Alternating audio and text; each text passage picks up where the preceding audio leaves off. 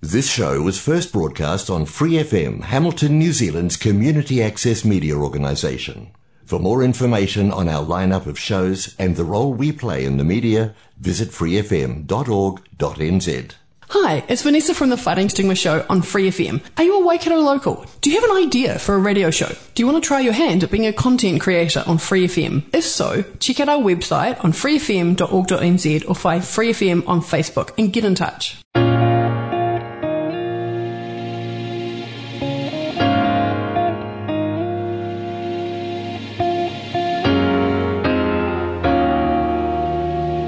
Tēnā koutou katoa, nau mai haere mai ki te pūmanawa o te wāheke. O Hannah Hagen tuku ingoa he mokopuna ahau o te tai rāwhiti ko te atanga māha ki korongo whakaata oku iwi.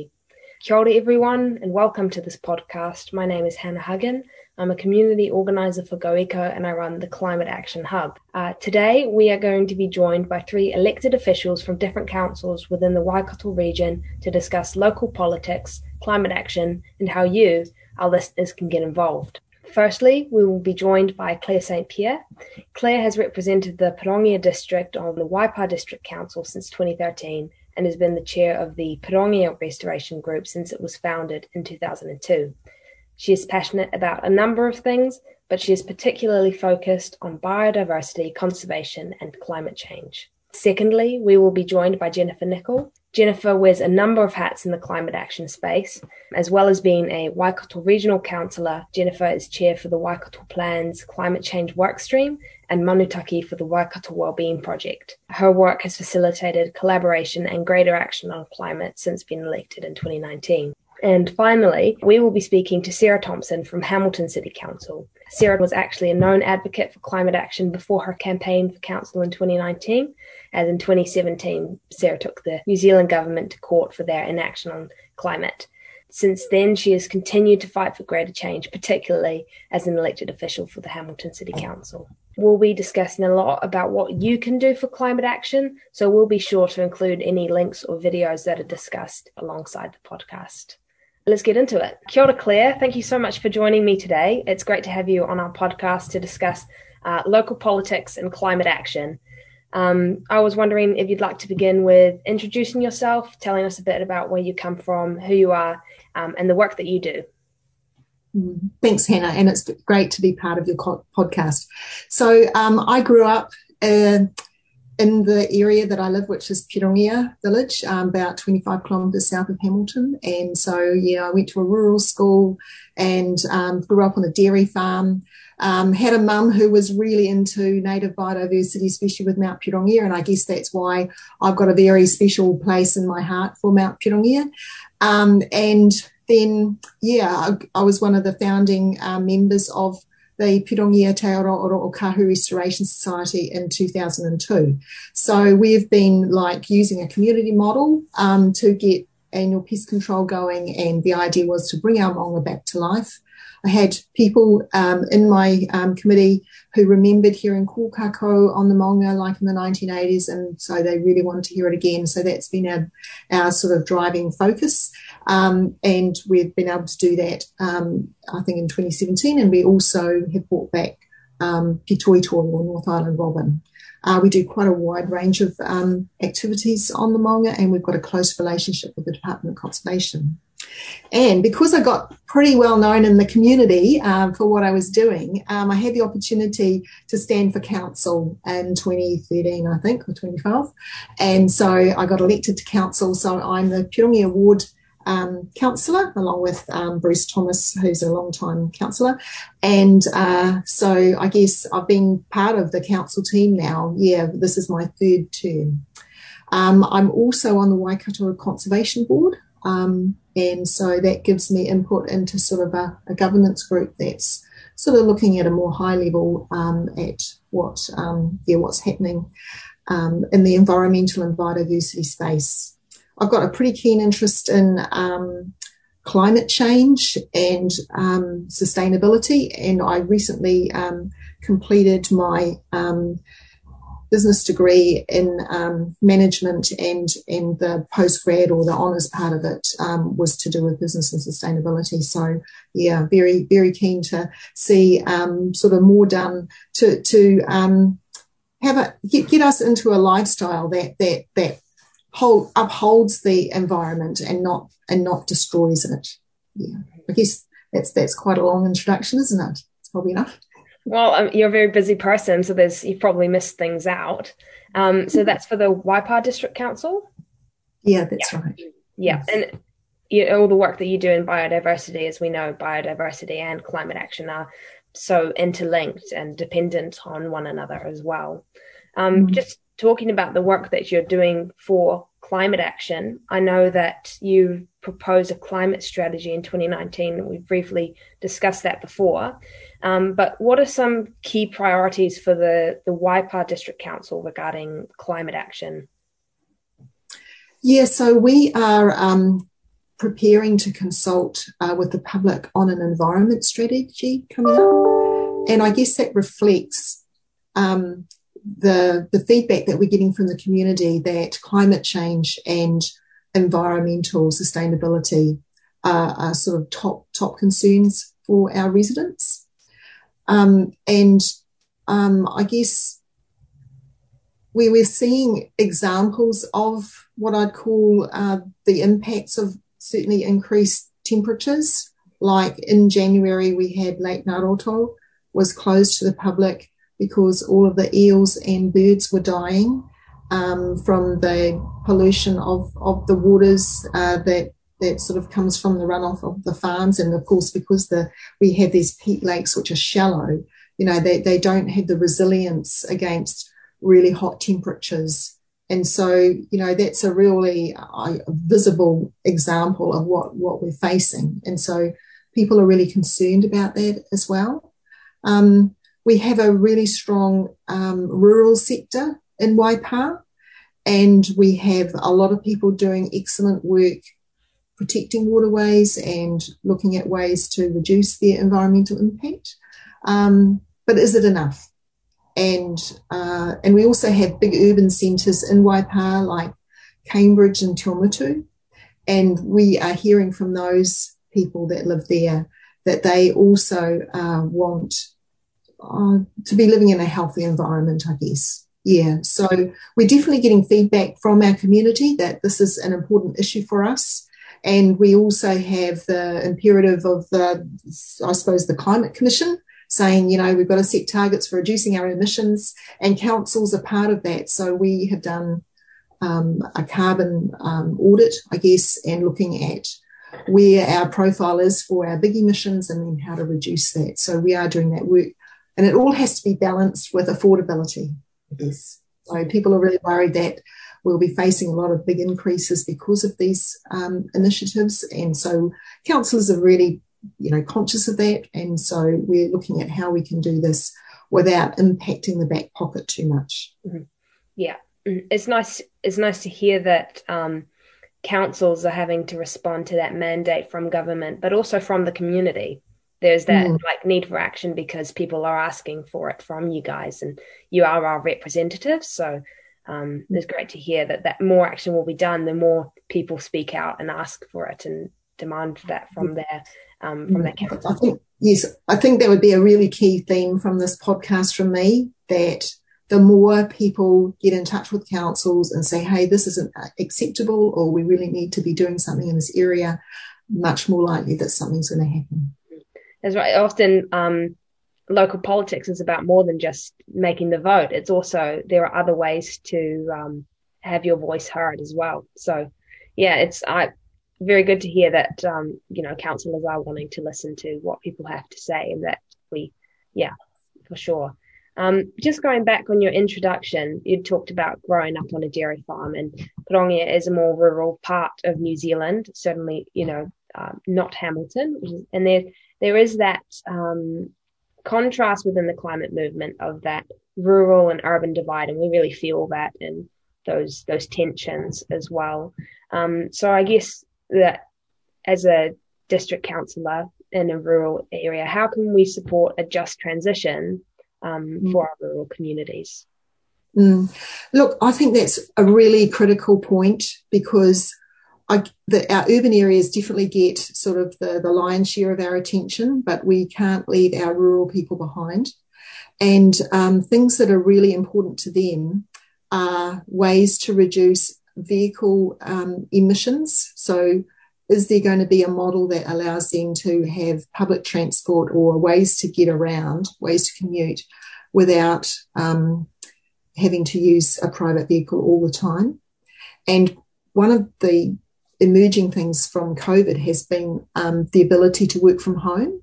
But a lot of people in rural areas don't have access to, to good quality broadband services and also um, rubbish or recycling services too. So, I guess those are the big three. Yeah, um, public transport or ways to, uh, to um, provide for mobility um, in a rural area where you know you're not going to have those big concentrations of of population that makes public transport viable. Um, broadband services so people can work effectively from home. Um, yeah, and then yeah, waste minimisation or yeah, recycling services. So we don't want to miss out on those things, you know, for our rural people as well. And and that's something that I'm advocating for around the council table. But this is something that when people are making submissions to council, that they're getting that message across that you shouldn't be leaving behind rural people just because it doesn't really fit into the sort of accepted business model for for those those kind of services. Yeah, public transportation is a good example of that. It's a certainly viable, wonderful, viable solution for um, cities in an urban environment, but is it? Can we think of more innovative solutions for our rural communities where people are um, more spread out and yeah, that there's not as um, as much density of, of people, I guess. Yeah. Um, go, I want to move on and discuss um, your Pirongi Aotearoa or, or Kahu because it's such a, a great project and uh, as you know, I volunteer there, and I just love it. It's um, it's such a wonderful thing to do. So I guess um, I was wondering if you'd like to share a bit more about what it is and how biodiversity relates to climate action. Yeah, yeah, that's that's that's cool. Um, so we're a community-based group, so we're all volunteers, and um, we are doing um, pest control that uses bait stations, and, and so we need volunteers to fill in, and, and we have over 1,400 hectares now of bait station grid on Mount Pirongia. Although, you know, it covers 14,000 hectares, so we certainly haven't reached capacity by any means. But uh, with the reintroduction of kōkako, uh, we, we're aiming to get up to 2,000 hectares of pest control so that we can ad- adequately protect the kōkako that are there. Yeah. Um, but we do a lot of other stuff too. I mean, um, we do trapping, like with mustelid traps. We do a lot of monitoring, whether it's rat monitoring, bat monitoring, um, bird monitoring, and kōkako monitoring, as you well know, with the nest monitoring that you did. Um, and we also have some rare plants on Mount Pirongia, like it is a biodiversity stronghold. Um, so we've got plants there or, or species there that that have disappeared from other places, but we're still fortunate to have them like Dactylanthus and things like that. We've also got an Enviro Centre building in Pirongia where we'd love to run sort of uh, yeah, courses or um, help people learn more about the environment and what they can do personally, you know, whether it's waste minimisation to growing natives, all that sort of thing. Yeah, so so we've got a lot of scope and and we just want to um, help people find out what the opportunities are with us um, and match their fitness level. So some of the stuff that we do, you don't have to be ultra fit or anything like that. Um, and some people have got some really cool skills and we'd love to, yeah, people to sort of contribute those to, to our group and things like that. So we've got a website, www.mountpirongia.org.nz and we've got a list there of the volunteer opportunities that people have and a form that you can fill in so you can sort of let people know, yeah, what you're interested in doing. Yeah. So, so that'd be really cool if people wanted to, um, yeah, hop on there and, and do that. Um, and we've also become involved in a wider scale collaboration. Uh, this is an ecological corridor project that would link Mount Pirongia with Maungatautari along the Mangapiko stream. Now, this is one of the most degraded streams in the Waipā district. So this project will be looking at restoring the riparian margins um, and I guess yeah, improving the water quality and um, the species that can thrive there. Um, and also an important aspect of it is, is reconnecting mana whenua uh, with their awa and their traditional practices around it. So we're, we're thrilled to be part of that sort of wider collaboration. And um, I've got a quite cool video about that, um, which I'm happy to share the link with uh, with you and your listeners later. Mm-hmm. Yeah, absolutely. I, I, guess this kind of um, feeds nicely into my final question, which is um, about is there anything coming up in council or the Pirongia Restoration Group that um, our listeners could get involved with? Yes, there's quite there's heaps actually.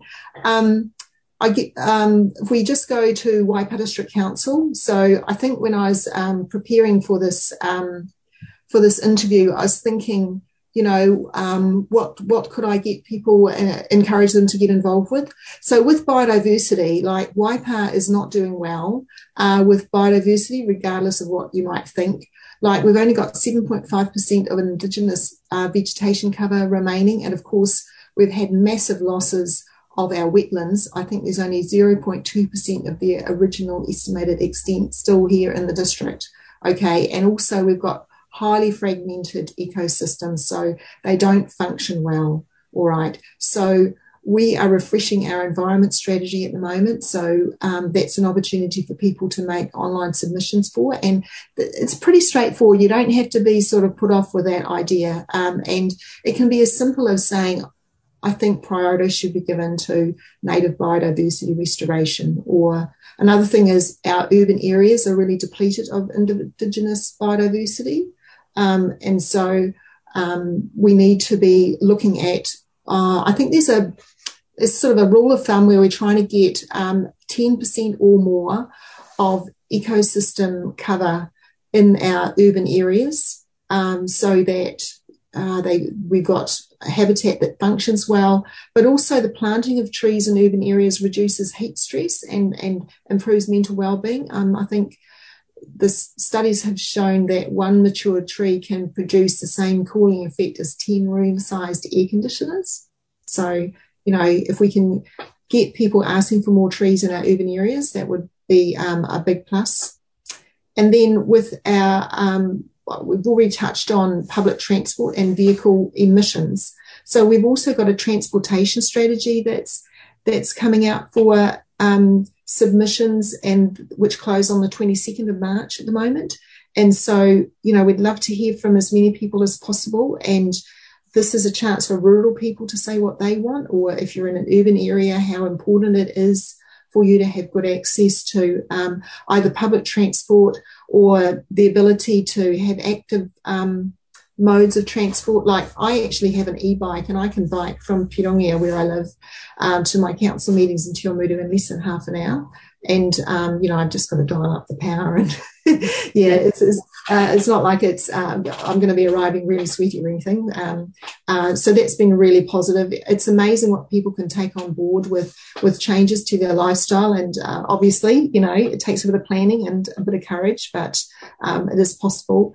And another thing is waste minimisation. Now, at Waipa, we've got such a superstar of a waste minimisation officer, and she's come up with heaps of opportunities for people to reduce waste and, and learn from the best. Like we've had uh, an online learning um, with a six week course on zero waste for everyday people. And we've also got a zero waste uh, Waipa booklet, and it promotes all the second-hand shops in Waipa and things like that. So you can find that uh, going to the uh, council website and clicking on services and then rubbish and recycling. And um, I think there's um, uh, an e newsletter that you can subscribe to so that you can learn about all these things. I was just thinking about my experience with um, reducing waste and things like that. So, you know, I um, grow um, a lot of my own food and and make up my own clothes and um, do my own baking and things like that when I can. So I've noticed that that really reduces packaging, and so that means that I'm not having to put that out, you know, in my rubbish bag or if it can be recycled and things like that. So. Um, I hope I haven't overwhelmed people with that, uh, with all those details.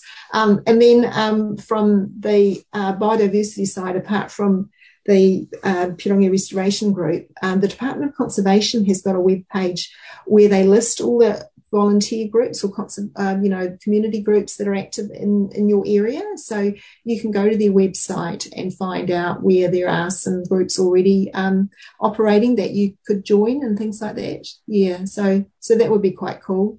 And um, coming up, I'm hoping later this year we've got the um, Aotearoa New Zealand biodiversity strategy that central government is pushing. Yeah, so Te Mana o Te Taiao, yeah, and so that's also going to be something that I know they're going to have regional initiatives for people to get involved in there.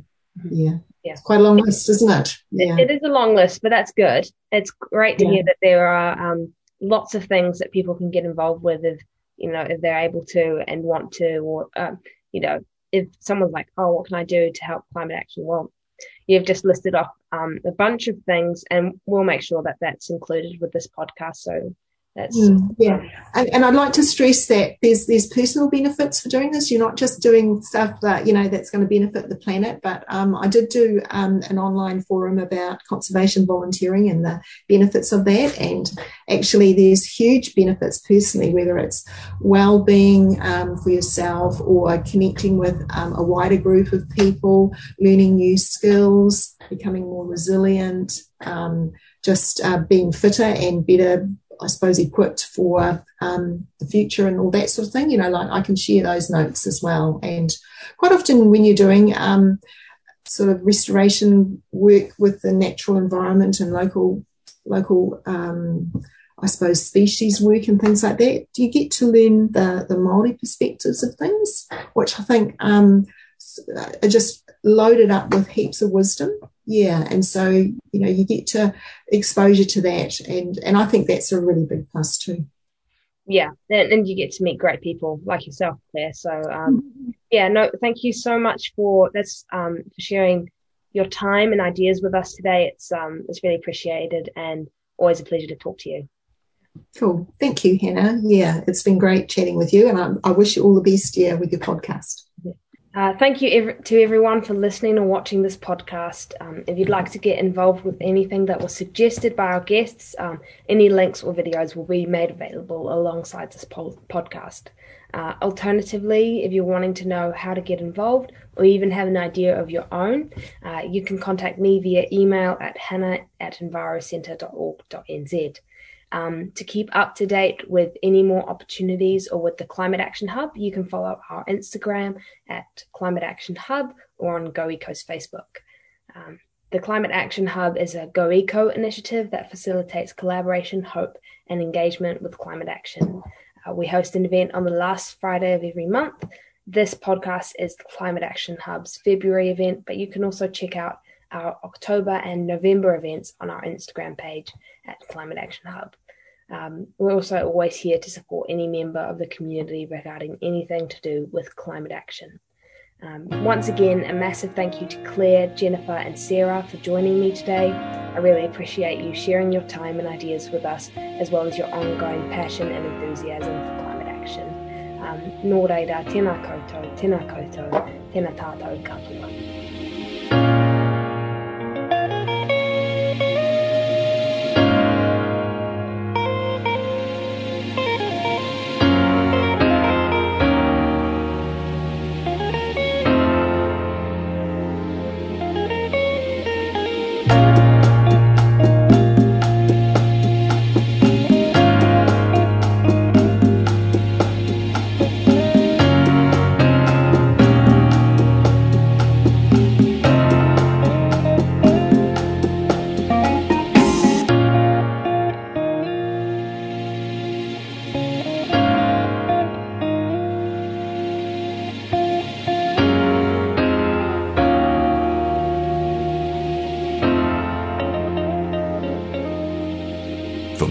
Episodes, use the accessmedia.nz app for iOS and Android devices, or subscribe to this podcast via Spotify, iHeartRadio, or Apple Podcasts. This Free FM podcast was brought to you with support from New Zealand On Air.